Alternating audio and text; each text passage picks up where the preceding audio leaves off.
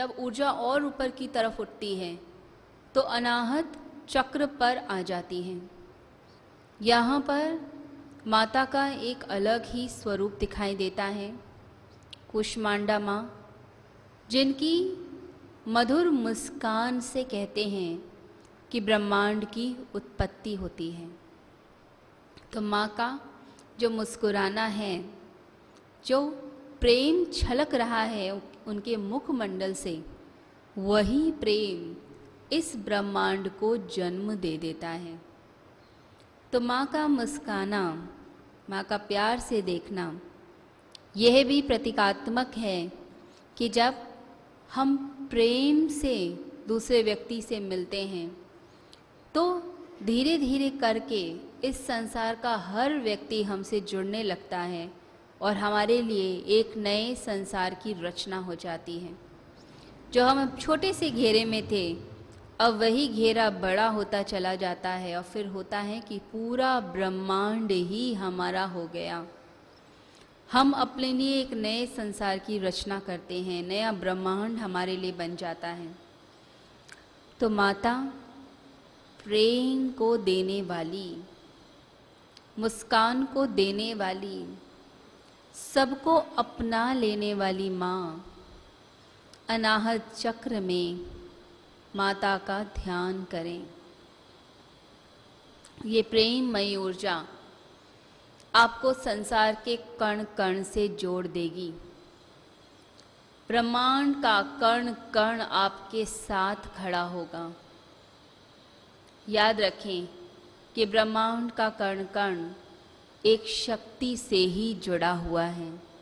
शक्ति के हटते ही सब कर्ण छिटक के दूर हो जाते हैं। सारी व्यवस्था अलग हो जाती है। कहते हैं कि यूनिवर्स में डिफरेंट प्लैनेट्स अलग अलग पोजीशन पे हैं और एक दूसरे के साथ वह शक्ति से जुड़े हैं। शून्य में हमारी पृथ्वी खड़ी हुई है। कोई आधार थोड़ी ना है। शून्य में घूम रही है। ऊपर भी, आकाश, नीचे भी आकाश, शून्य में गोल गोल घूमती है। सारे प्लैनेट सारे ग्रह एक दूसरे से कैसे जुड़े हैं? एक शक्ति से जुड़े हुए हैं। एक शक्ति है जिसके कारण वह सारे ग्रह एक दूसरे के साथ तालमेल में चलते हैं। सूर्य के आसपास चक्कर काटते हैं। यह जो चंद्रमा है, यह पृथ्वी के आसपास चक्कर काटता है। यह भी एक फोर्स है, एक शक्ति है, जो पृथ्वी को और चंद्रमा को जोड़ती है। तो प्रकृति का कण कण, ब्रह्मांड का कण कण शक्ति से जुड़ा हुआ है। हमारे अंदर भी जो कार्य हो रहा है, हमारे मानव शरीर के अंदर भी, वहाँ भी जो सेल्स काम कर रहे हैं, वहाँ भी जो छोटे छोटे एटम्स हैं मॉलिक्यूल्स हैं उनके अंदर भी जो इलेक्ट्रॉन है, प्रोटॉन है, न्यूट्रॉन है, यह भी एक दूसरे के साथ शक्ति से जुड़े हुए हैं। कहते हैं कि एक एटम को आप तोड़िए, उसमें से इतनी ताकत निकलेगी कि पूरी पृथ्वी का नाश कर सकती है। इसी को एटम बॉम्ब की टेक्नोलॉजी में यूज़ किया जाता है, न्यूक्लियर बॉम्ब की टेक्नोलॉजी में यूज़ किया जाता है। एक छोटा सा एटम होता है और उसके अंदर जो इलेक्ट्रॉन है, वो एक्स्ट्रा इलेक्ट्रॉन उसको चार्ज करता है। चार्ज करते ही एटम का विस्फोट होगा और वह इतनी ऊर्जा प्रकट कर देता है कि पूरी पृथ्वी पर एक भी प्राणी बच नहीं सकता। इतनी शक्ति होती है। तो समझ लीजिए कितनी शक्ति आप अपने अंदर बसाकर बैठे हुए हैं और फिर भी अपने आप को कमज़ोर महसूस करते हैं। तो माता के स्वरूप को बार बार याद करते हुए अपनी शक्तियों को जगाइए। यह शक्ति ही है जो सबको जोड़ती है। यही शक्ति आपके अंदर भी बसी हुई है। इसी शक्ति का बार बार बार बार ध्यान करते हुए साधक जब अपने आप को जागृत करने लग जाता है तो समझ लीजिए, अपनी दिव्यता को प्रकट करने लग जाता है।